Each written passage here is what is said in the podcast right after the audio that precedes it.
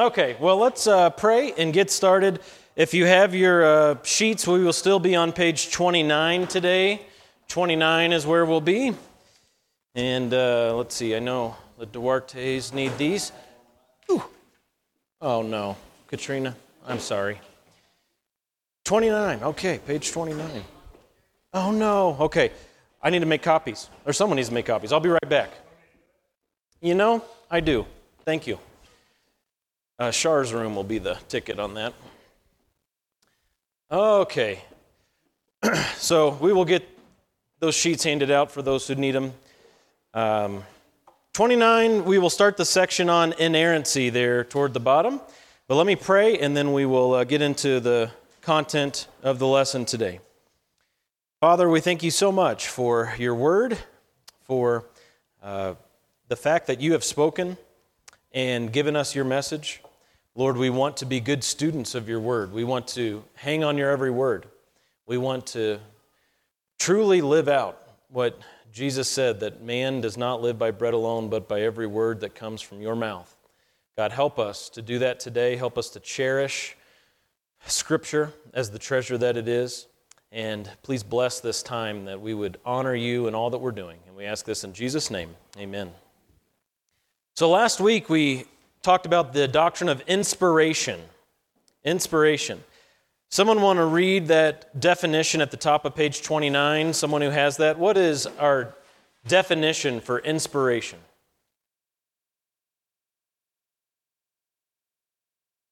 Someone who was here last week who filled out the definition at the top of page 29.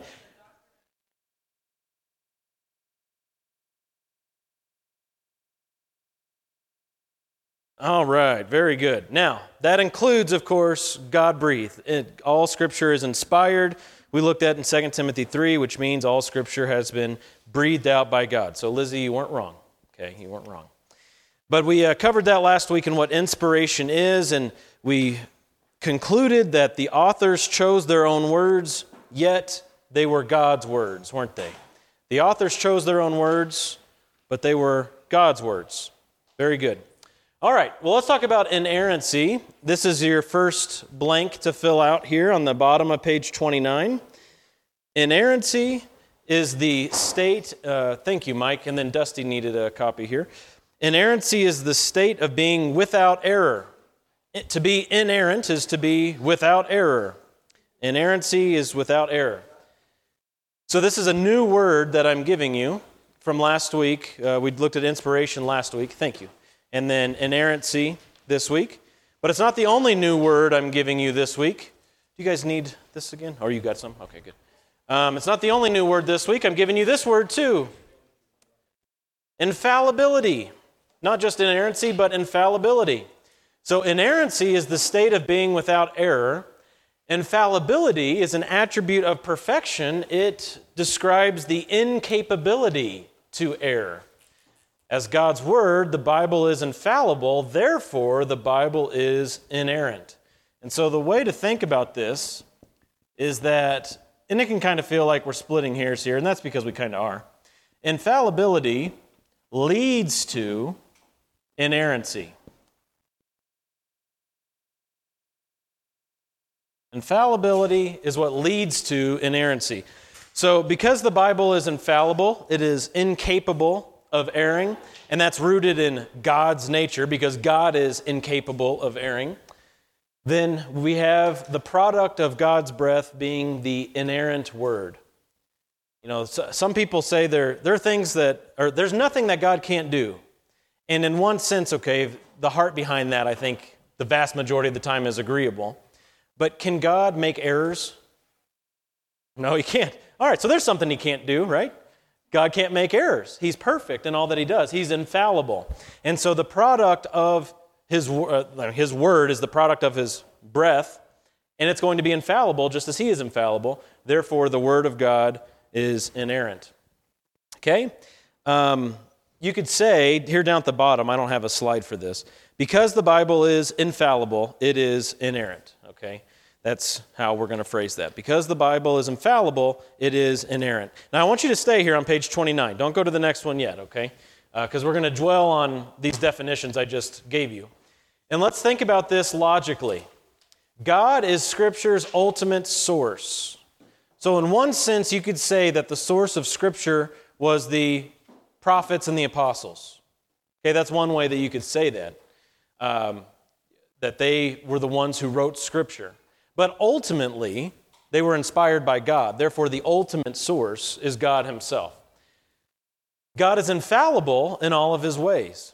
So He inspired Scripture, and we know from studying theology proper, the nature of God, we did that way back on the single digit pages in our study. He is infallible. So if God is ultimate, uh, Scripture's ultimate source, and God is infallible, we conclude then that Scripture is inerrant. Scripture is infallible just as God is, therefore, Scripture is without error as the product of God's breath.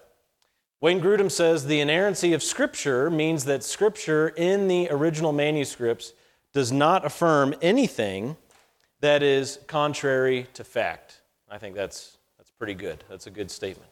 It doesn't affirm anything that's contrary to fact.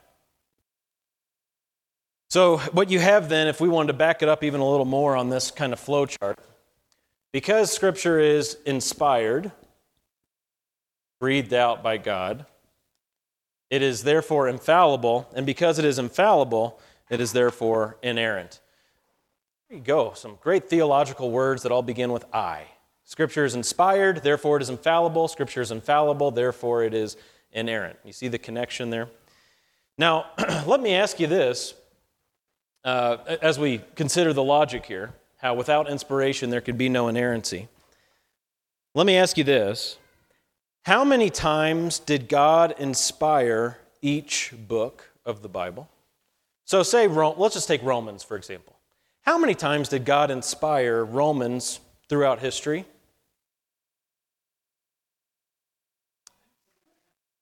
Okay, so Shauna gave the finger one, and someone said once, and that's the correct answer. God inspired Romans one time. Okay, where's that original document of Romans that Paul wrote? I mean, where is it? Is it in a glass case in Italy somewhere? No, it's not. It's not. Does anybody know, any creature, know where it is today? Okay, Joseph's in the Bible. Well, but he, you have an English Bible, right? Did Paul write it in English?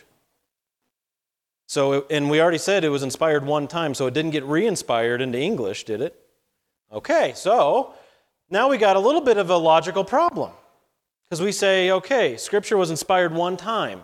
When Paul, we'll just keep using Romans. When Paul wrote Romans, inspired. The very first copy that was made of the letter to the Romans, was it inspired? Very good, Mandy. It's a little scary to say that, but that's true because we've already said Romans was inspired how many times? One time. Okay, so now let's walk down, let's tiptoe down this path a little bit and see how we're going to deal with this as Bible believing Christians. Inerrancy is not applied to the work of copyists. If inerrancy ultimately rests on inspiration because God is the ultimate source of what was written by the uh, prophets and apostles. Therefore, what they wrote was infallible. Therefore, it was inerrant. If copies were not inspired, copies cannot be inerrant.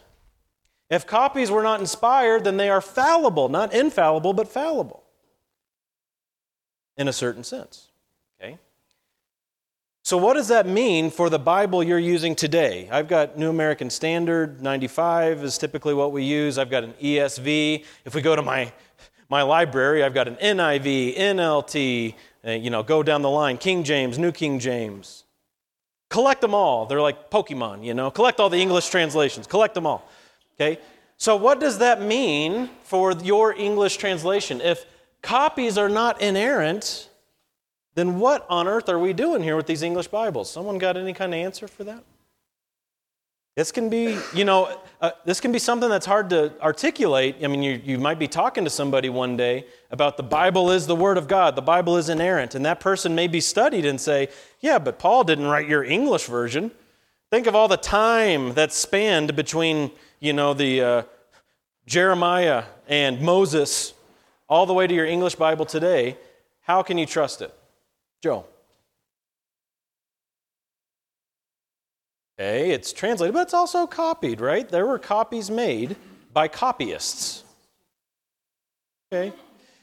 Because, uh, well, for instance, in um, when Paul wrote in Greek, we'll keep using Romans as an example. When he wrote the letter to the Romans in Greek, the language that they would understand, the, the church received that, and if they wanted another copy of that, they didn't translate it to another language. They were Greek speaking people, they translated it into Greek. And so that's a, that's a copy, not, that's not a translation at that point. That's a pure copy from Greek to Greek. Stan and then Mandy.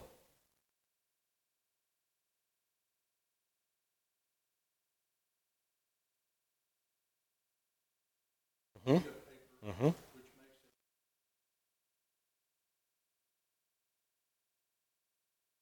Okay. Sure. Yeah, no, that's good. Um, it's not a perfect process in that, I mean, you can look at something, if you just went home today and started copying uh, A Tale of Two Cities, the first chapter, word for word. You are? Oh, wow. What are, what are the chances? Uh huh, okay. Yeah.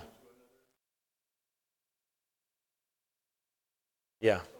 So, so if you were told, so if you were told that recipe for peach pie, uh, you know, from your mother or grandmother, and went home and tried to remember and write it down, you'd have a lot more uh, difficulty than if you had a copy of it and just wanted to make another copy, right?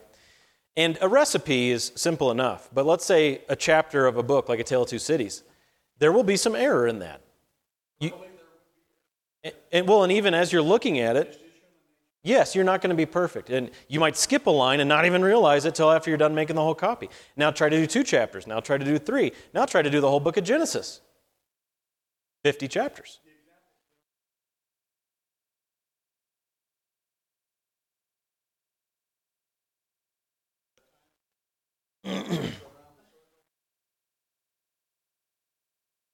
yeah, so that's that definitely happens uh, quickly with verbal preservation. Yeah. Mm-hmm. Yes. And some people will try to say that that's what happened with the written word of God. But that's not, and I'll explain that in a moment. Mandy.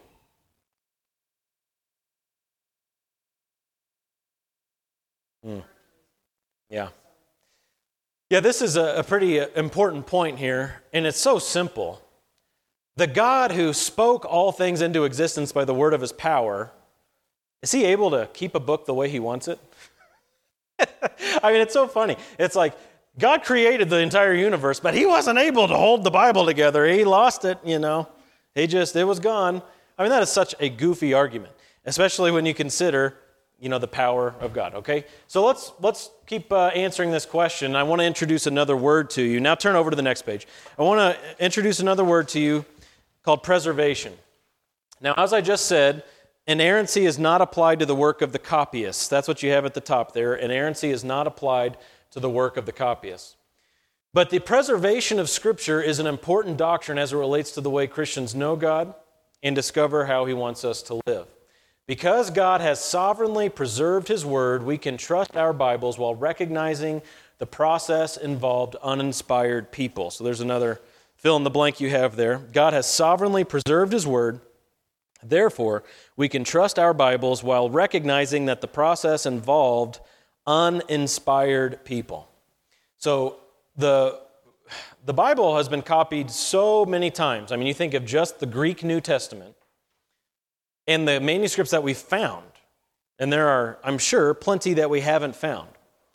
The Bible was copied from Greek to Greek thousands of times, or the New, the New Testament alone was copied from Greek to Greek thousands of times. But not one of those copyists was ever inspired by God. Not one of the, the copy, copyists was ever inspired in the way that the original writers were. So, what you end up having to face here and figure out is okay, we've got this belief of inspiration that the apostles taught about themselves. They are writing scripture, they are writing the command of the Lord, and yet we don't have those original copies the original manuscripts. We only have later copies. Now, we've found many that are early on. You can read a copy of the Gospel of John from as early as 125 AD. We're talking just about 30 years after he wrote it, which, when you consider antiquity and what we have in history, that is extremely rare to have a copy that is that close to when the original was made. Like uh, Homer, who wrote the Odyssey and the Iliad, the earliest, we don't have the originals of that. And the earliest copies that we have of that literature, there's a hundreds of years gap there, okay? So for the New Testament, we can actually go within a hundred years of when the originals were written. But we don't have the originals. There is no glass case in Jerusalem with all the different books of the Bible. Here's what Paul's handwriting looked like. We, we don't have that, okay? Um, and so we have to figure out what this doctrine of preservation means. If we believe that God has sovereignly kept His word, preserved His word, and that we can trust our Bibles while the process involved uninspired people, what does that mean? What does that mean? Um, let's see. A couple of quotes here MacArthur and Mayhue.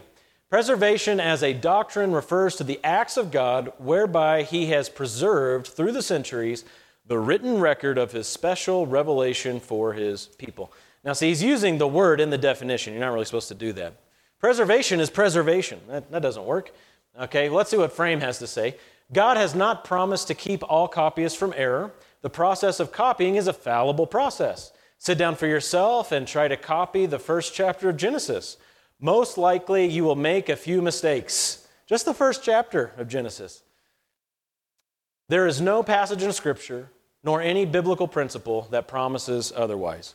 And what we could do if we wanted to, but I won't put you through it, is we could get into, uh, we just break out. We're not even in groups, but we're all on our own individually. And we've got you know, 25 people in here.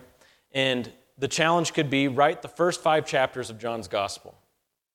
So 25 people doing that on their own, and say you all were given the same Bible. You were all given a New American Standard to copy from. When you came back, how many different copies of the first five chapters of John's Gospel do you think we'd have?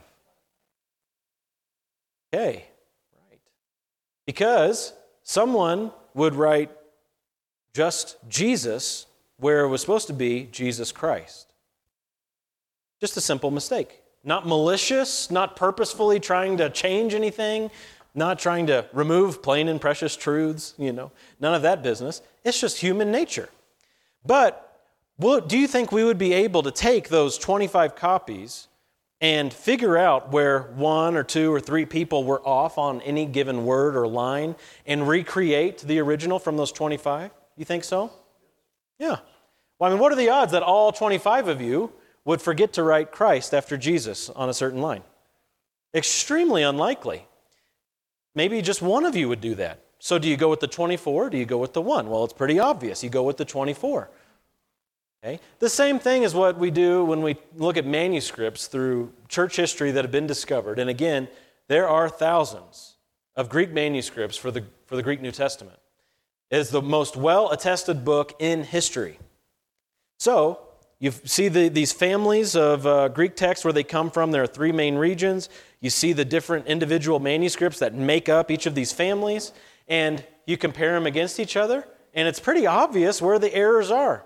Okay? So, though God didn't continue to re inspire each book of the Bible, as we were just talking about, He preserved each book in such a way that we can experience the inerrancy of Scripture, though we don't have the original manuscripts. You can still experience the inerrancy of Scripture, even though we don't have, here's Peter's epistle in his own handwriting. Okay? We have enough copies of it to recognize that God has preserved His Word. Let me illustrate it with some pictures. I think maybe I've gone through this in this class before. But uh, here's what an old manuscript looks like, but let's consider for the sake of this visual here that that's the original. Okay? So this is a very early one, and we'll just say this is what the original letter to, um, let's go Luke's Gospel. Okay, this is what Luke's, a page from Luke's Gospel looked like. And the original was inspired. Under the inspiration of the Holy Spirit, Luke compiled this gospel. So this was sent off to a church.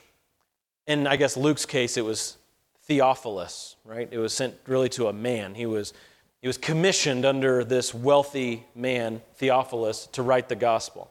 Well, say Theophilus is here with a group of believers in Jesus and they get the letter from Luke. They get the scroll. There it is. Okay? And once they received it, they said, This thing is so precious. Immediately, let's start making copies. They couldn't go, of course, to the Xerox machine. Or some of you know about mimeographs. They couldn't do a mimeograph, right?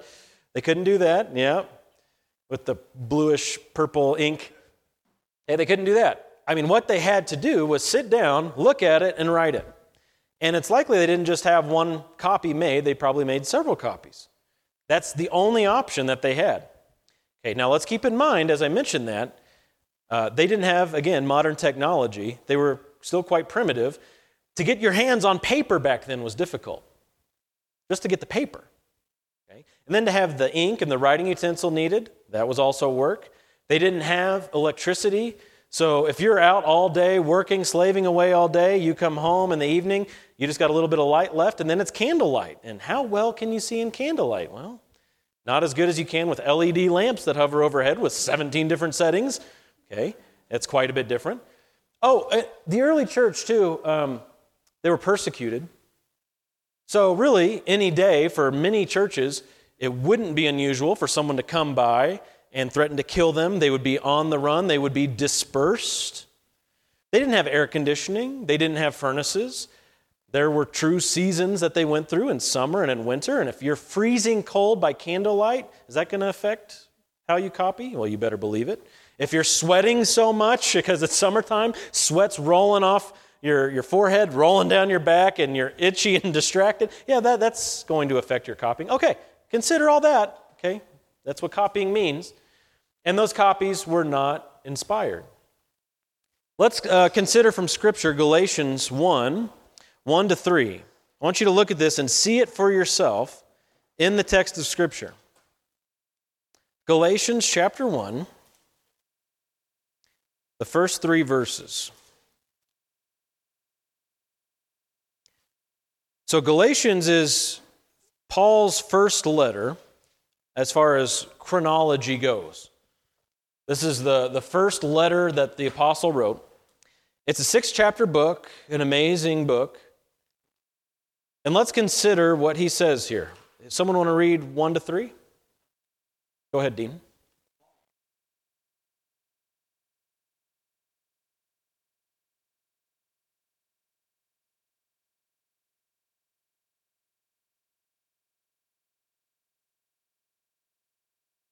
All right.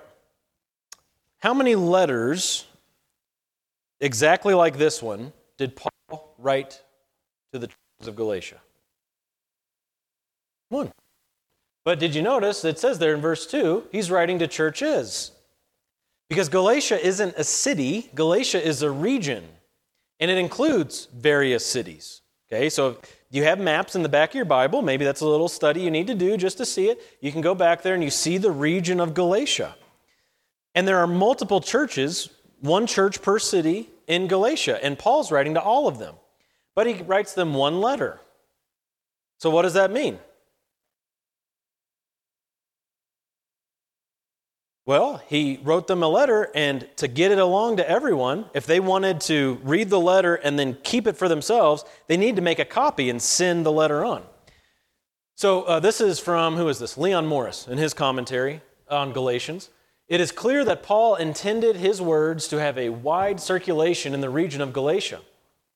The letter, singular, would be taken to each center and read there, or several copies would be made and one taken to each church.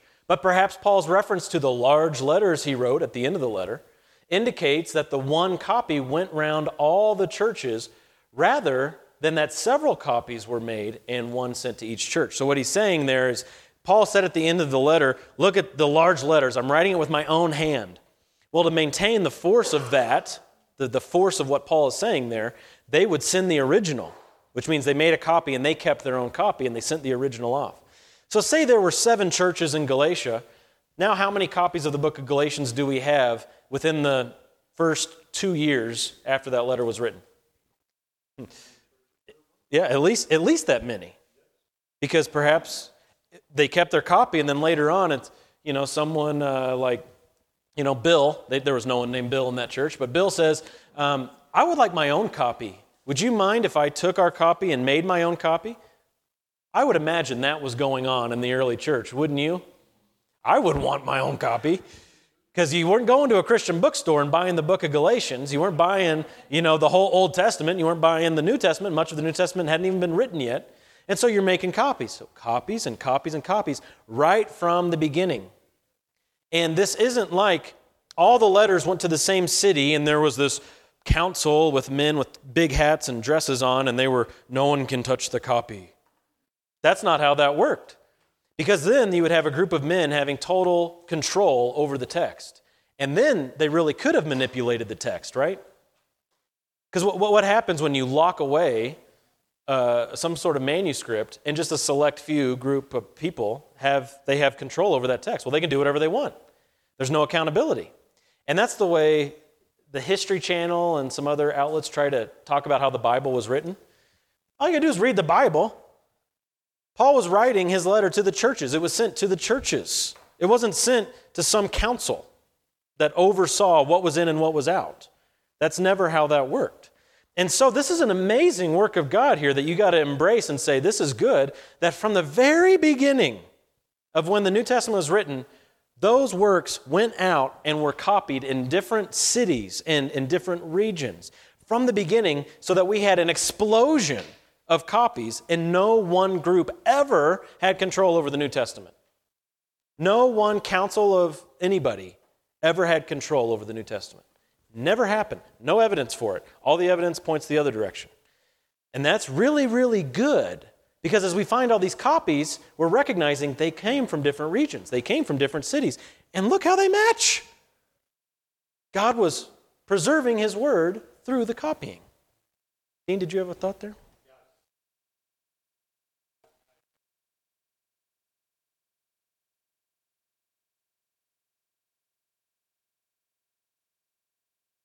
Yes. Mm-hmm.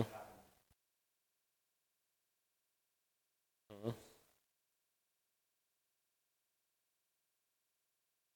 Yes. Yes. And that is the difference between converting to Jesus and converting to a church. You go directly to the Word of God, you convert to Jesus because you have direct access to God through the Scripture. You convert to a church, now you're just joined up with a bunch of people wearing the uniform and chanting the mantra. But we want, uh, of course, to be closer to a person, not a church. Now, as you get closer to the person, of course, you get closer to a local church. But what do we all have in common? We're all attached to Jesus by faith. We're all uni- united with God by faith in Christ. That's what we have in common. What we don't have in common that we just show up here at the same time. Just we happen to show up here at the same time every week. We don't have in common that we are, you know, members of a church. Now that is true, but that's not our ultimate commonality. Our ultimate commonality is that we are joined to Jesus by faith. I want to read to you, I wasn't planning on this, so I got to pull it up. A quote, I typed it out so I could preserve it, from A.B. Bruce. He was alive um, around the time of Spurgeon, I believe. And he wrote, uh, his, his most famous book was The Training of the Twelve, that goes through about how Jesus called his disciples and how he, he trained them for service. It's a long book. I did not realize how long of a book it was till it came in the mail. Uh, so I've started it. I don't know if I'll finish it. But listen to what he said in this book. I really liked this. A.B. Bruce said, The infant church, so early church, when these letters were first being written, the infant church, in its original nomadic or itinerant state, seems to have been a motley band of pilgrims in which all sorts of people, as to sex, social position, moral character, were united, the bond of union being ardent attachment to the person of Jesus. A motley group, but what do they all have in common? Attachment to the person of Jesus. And that's how it's continued on for 2,000 years. Say that again. Uh, yeah, oh, sure. And you know how war, being in battle, makes people closer? Soldiers are close when they go do combat together. Think about how close that early church was. Go.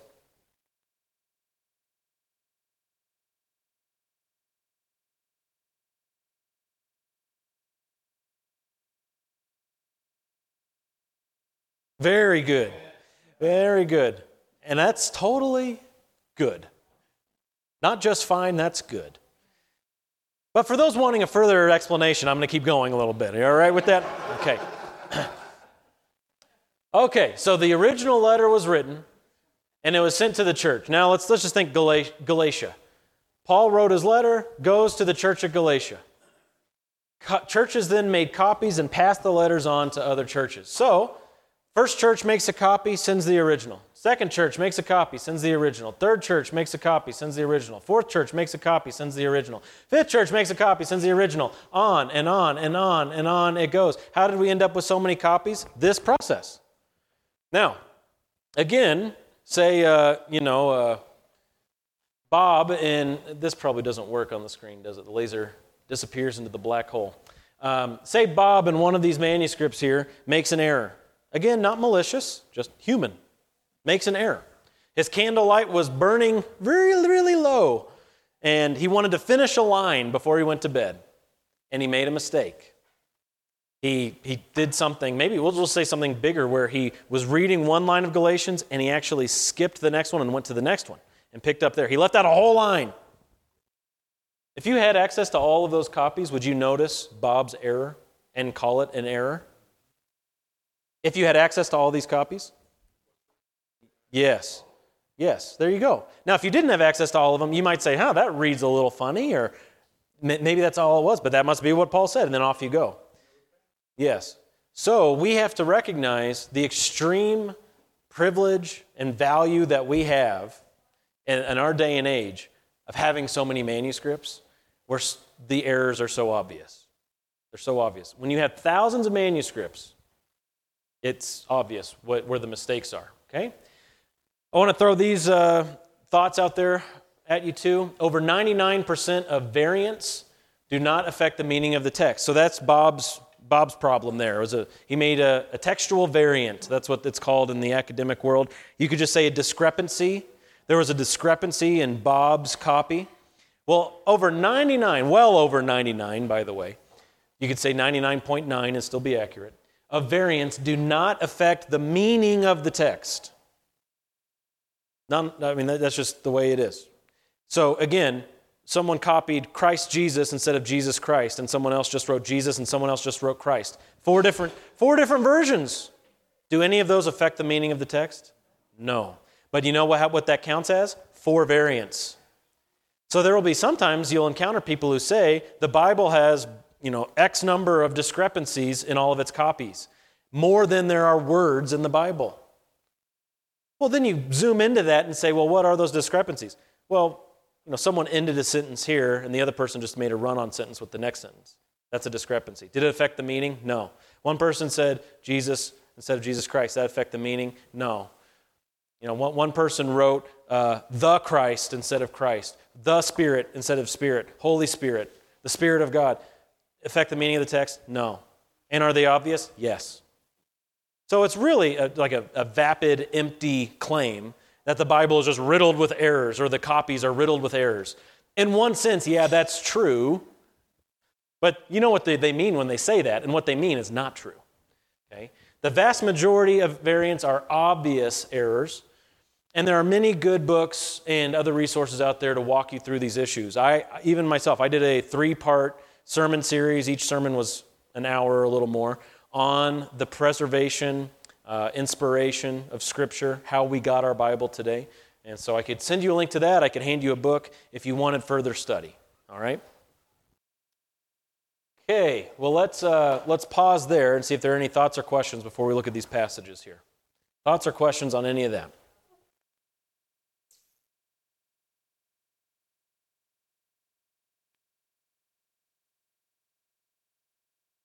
Yeah.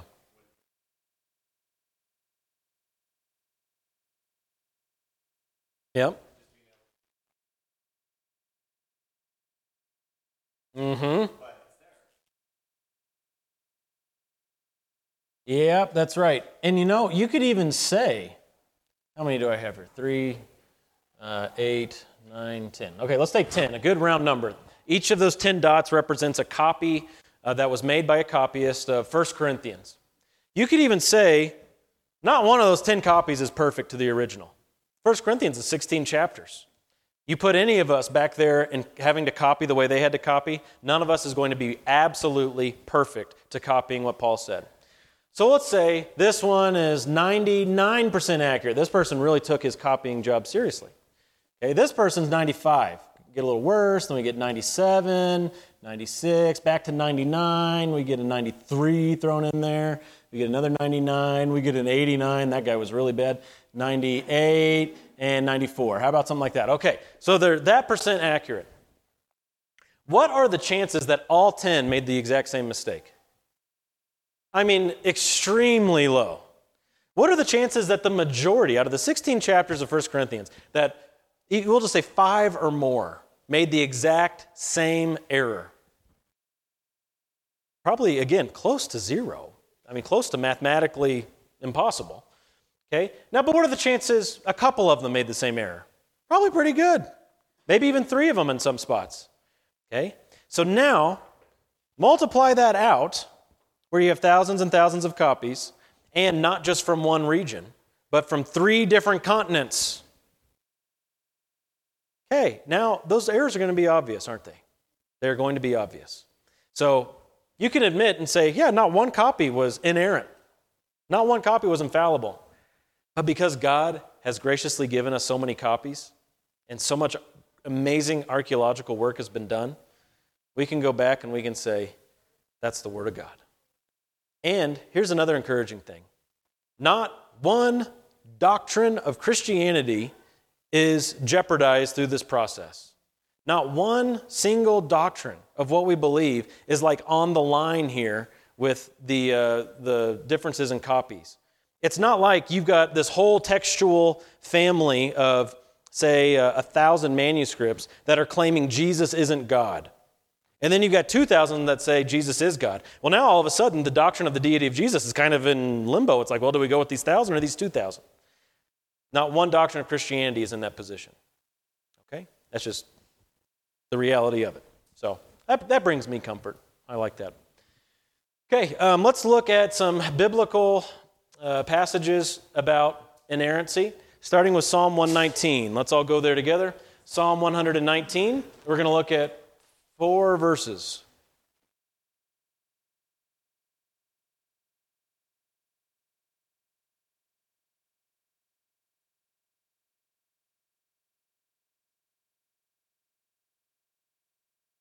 Okay, would someone read these four verses of Psalm 119? You got to bounce around, turn pages just a little bit, but someone read those four verses for us, starting with verse 89. Mike, thanks.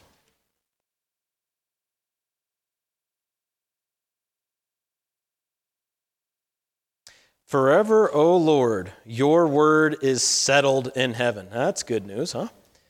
142.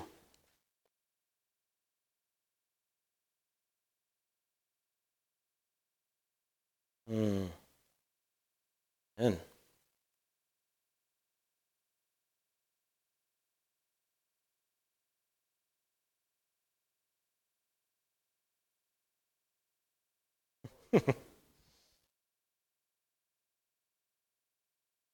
so just take that verse, Psalm 119, 160. Did the psalmist have a conviction about the Bible being inspired? The sum of your word is truth, and every one of your righteous ordinances is everlasting. Inspired by God, inerrant. There was no question in the psalmist's mind of, you know, most, most of those commandments I know are, are everlastingly true, but that homosexuality stuff, I don't know. Maybe, maybe Moses got the, the question of you know, being gay wrong. That was not in the psalmist's mind at all. In the psalmist's mind was God's word is settled in heaven. That was verse 89 that we read. His word is settled in heaven where there is no time, okay, uh, with him. The word is settled in heaven. His word is truth, and every one of his perfect, righteous, good ordinances or laws or commandments is everlastingly true endures forever. His word endures forever. So he really had a conviction here about the Bible is inspired, it's infallible, it's inerrant. The Word of God is inspired, therefore it is inerrant. Matthew 5:18. Let's go there, New Testament. Matthew chapter 5. Verse 18, an amazing statement from Jesus. Who's got this one? Matthew 5:18. Okay?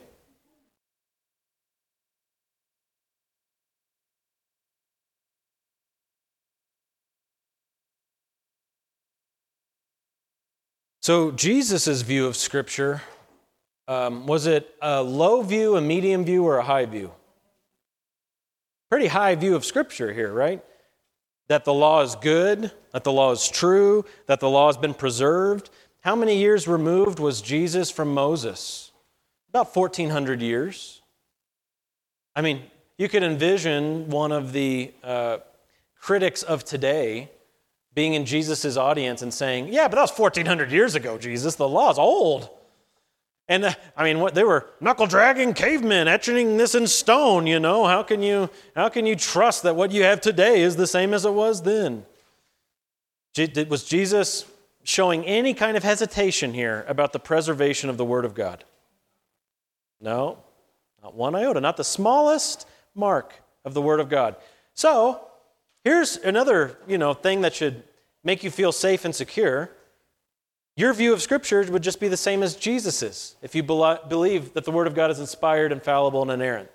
You're just joining Jesus in his view of Scripture. Very interesting passage here. Again, the words of Jesus, John chapter 10. A little bit of a longer passage, 30 to 36. And there's a lot going on in John 10. All right? Um, this is a passage that you might run into if you're doing some um, evangelism among our LDS neighbors who want to talk about men becoming gods. They would sometimes use this passage, and that's a very worthy conversation, but that's not the focus of what we're looking at here. What we're looking at here is what Jesus has to say about Scripture. And it's a, it's a short statement, but it's not small. All right? So, someone uh, read this for us and listen for what Jesus says about Scripture. John 10, 30 to 36. Who's got that? Thanks, Mandy.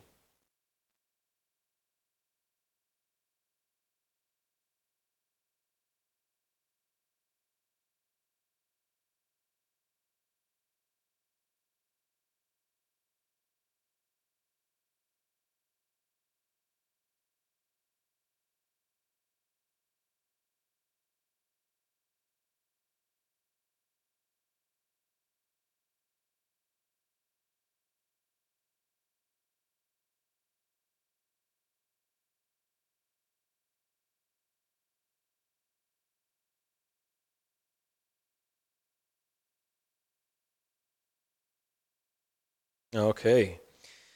So, verse 35, uh, who's got a red letter Bible? I've got one.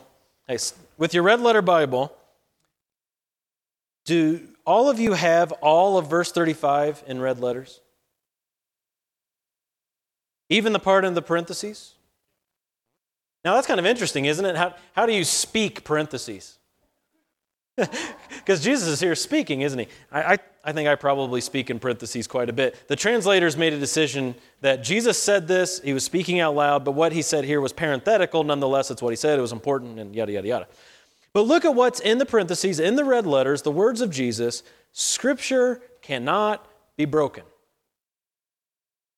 You think Jesus viewed Scripture as inerrant? Yeah. If Scripture was errant, it could be broken. You could cut out parts of your Bible, like the Jefferson Bible, where he took out the miracles of Jesus. He thought the scripture could be broken because he didn't share the same view of Jesus. You know, it's interesting. Uh, Jefferson took out the miracles, but he believed in the teachings of Jesus. But what does Jesus say? Don't cut anything out from Scripture. scripture can't be broken. So that's one of the teachings of Christ that you have to embrace here if you're going to call yourself a Christian, a follower of Jesus Christ. Our belief is that Scripture cannot be broken. Okay? John 17, 17, another little statement from Jesus. Again, you could, you could pass over it quickly because it's short, but again, it's not small. It's a short statement, but it's not a small statement. John 17, 17. Who's got it? Go ahead, Katrina. Now, Jesus theoretically could have said here, Your word is true. But he didn't say that, did he? He didn't put truth as an adjective there. Your word is a true word. He could have done that, and that would have been obviously fine. Whatever Jesus says is good. But he, like, equated a noun with a noun. Your word, noun, is truth, noun. It's true that the word is a true word. But kind of like the next level up in intensity, your word is the truth. Your word is truth. Inerrancy. And what was God's word in Jesus' day? What was Jesus often quoting in his teaching? What scripture? Yeah, the law, the prophets, the Old Testament. You know, it's interesting that the top three books that Jesus quotes, does anybody know what the top three books are that Jesus quotes in his earthly ministry? Kind of fun. What Old Testament books did Jesus quote the most? Psalms is one of them. And what'd you say? Deuteronomy? Absolutely. I think Deuteronomy is number one, actually. And then the other one is a prophet, Isaiah. Law, poetry, prophets. The top three books. And how often did Jesus categorize Scripture that way? Read what's written about me in the law and in the prophets, or in the law and in the Psalms and the prophets. You see that in Luke 24. That's how Jesus categorizes Scripture. That's truth, Jesus says. Think of all the things in that Old Testament that our culture says is not true. Jesus says it is true. Who are you going to go with? Well, again, if you're a Christian, if you claim the name of Christ, this is Jesus' view of Scripture that God's word is truth. And then finally, Hebrews 4:12. Hebrews chapter 4, verse 12, one of the most uh, amazing passages in the Bible. Now, there's a sense in which this is referencing Jesus himself because we know that Jesus is also called the Word, right? In the beginning was the Word. The Word was with God, and the Word was God. But I do think it's going to be very difficult to try to separate Jesus from what his followers wrote under the inspiration of God after him. Not that the Bible is Jesus, and not that you know the Son of God is, is Scripture. The Son of God is a person. The Bible is not a person. But there's a direct connection between the Word of God and the Son of God, isn't there? And you, you can't look at what we're studying inspiration, infallibility, and inerrancy. You can't say, well, the Bible's over here and you know, Jesus is over here. No, no. The Word of God is precious. This is from the mouth of God. This is the commandment of the Lord. So, in this sense, what is said in this verse, if it's about Jesus or about the Bible, it can be said about the other one too. It can be said about both. So, someone read for us Hebrews 4:12. Lizzie.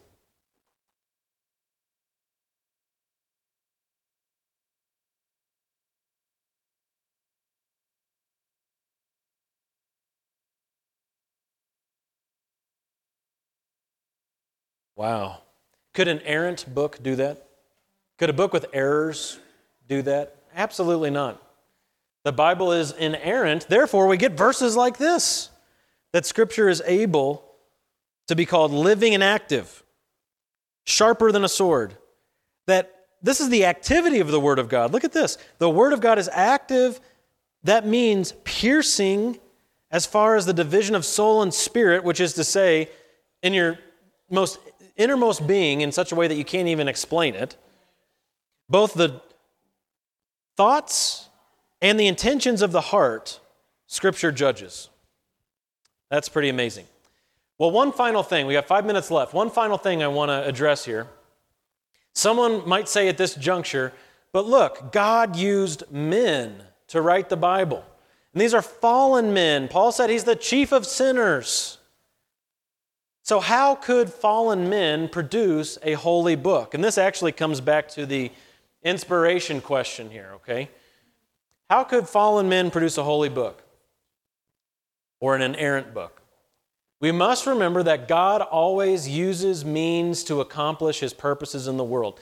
The outlier being some miracles, like creation. God used no means when he spoke all things into existence. That was directly from God. But the vast, vast, vast majority of the time, so often so that we could say always, God is using means. Even in saving sinners, what is the means that God uses? What is it? Say it. The Word of God, but people. How will they hear without a preacher? Paul asks in Romans 10. How beautiful are the feet that bring good news. So God's using means. Does he need to? No. But does he? Yes. God uses means. I mean, even what we're doing here today. Could God teach you his word apart from teachers, pastors in the church? Well, yeah. I mean, it says in 1 John that you've received the anointing from the Spirit and you need no one to teach you. That doesn't mean that the church now is irrelevant. God is using the means through His Spirit of other people reaching other people. That's what God does. Okay, so first we recognize God uses means. God can and does accomplish holiness through unholy instruments. There's another thing you got to realize. Our salvation and subsequent sanctification is a great example. Is your body totally, perfectly holy? But are you enabled to perform a holy act at serving someone, washing someone's feet, whether literally or metaphorically? Hmm? Well, how is that possible? Because it goes back to this question here, doesn't it? How could fallen men produce a holy book? Well, how could a fallen anybody produce any holy action? You could serve somebody in the truth with faith in such a way that God considers it a righteous deed. If you know the end of your Bible, you know at the marriage supper of the Lamb, what, what are we going to be dressed in as the church? White, fine linen, which is the righteous deeds of the saints. How could the saints have righteous deeds when they're in this body of death where Paul cry, cries out at the end of Romans 7 Who will deliver me from this body of death? I praise the Lord, Jesus Christ, that I'll be delivered from this body of death through him. But in this meantime, as we're living in a fallen world as fallen people, you can still do holy things if you're a believer empowered by the Spirit of God. So, um, those are two things to recognize. Now, what some people will say is, what, you know, I would trust the Bible if God just dropped it out of heaven. You know, the fact that you got man's fingerprints all over it, I just can't trust it. Well, let's consider their whole book from heaven argument, which really isn't an argument at all. So, first thing we say is God always perfectly glorifies himself, so don't critique his ways. That's ultimately what this is. Someone saying, I don't like the fact that God used someone who claimed to be the chief of sinners. I don't like that.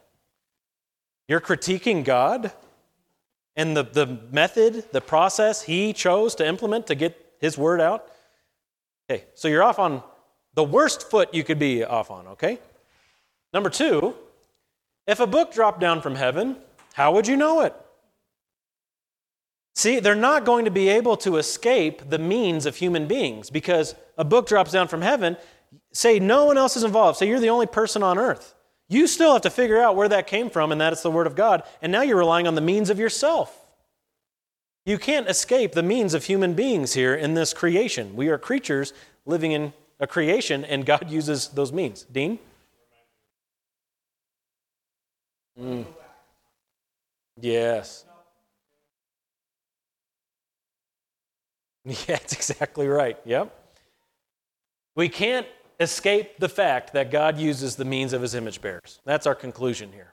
You can't escape the fact. We are made in the image of God. He has chosen to use us despite our sin, despite our fallen nature, despite all these things that are going against us because of our willful rebellion against Him. He still speaks to us, plucks us out of sin, draws us near, regenerates us, causes us to be born again, and He uses us. It's an amazing thing. So don't let anybody take you down this road. All it is is an excuse. See it for what it is. This is an excuse. They actually don't have the answers they think they do. All right? Well, let me pray and then we'll be dismissed. God, thank you again so much for this day and for all the good things you've given us. Bless our time in the next service that you would be lifted up in song and prayer and all that we do in the preaching of your word as we meditate on what you have said. Help us, as we're going to learn today, to take every thought captive and that we would bring all thoughts to you, our Lord, and that we would cause uh, an alignment to happen by the power of your Spirit between what we think and do and what you've called us to think and do. That we would be in line with you to the honor and glory of your name. Thank you so much for all that we have. In Jesus' name, amen.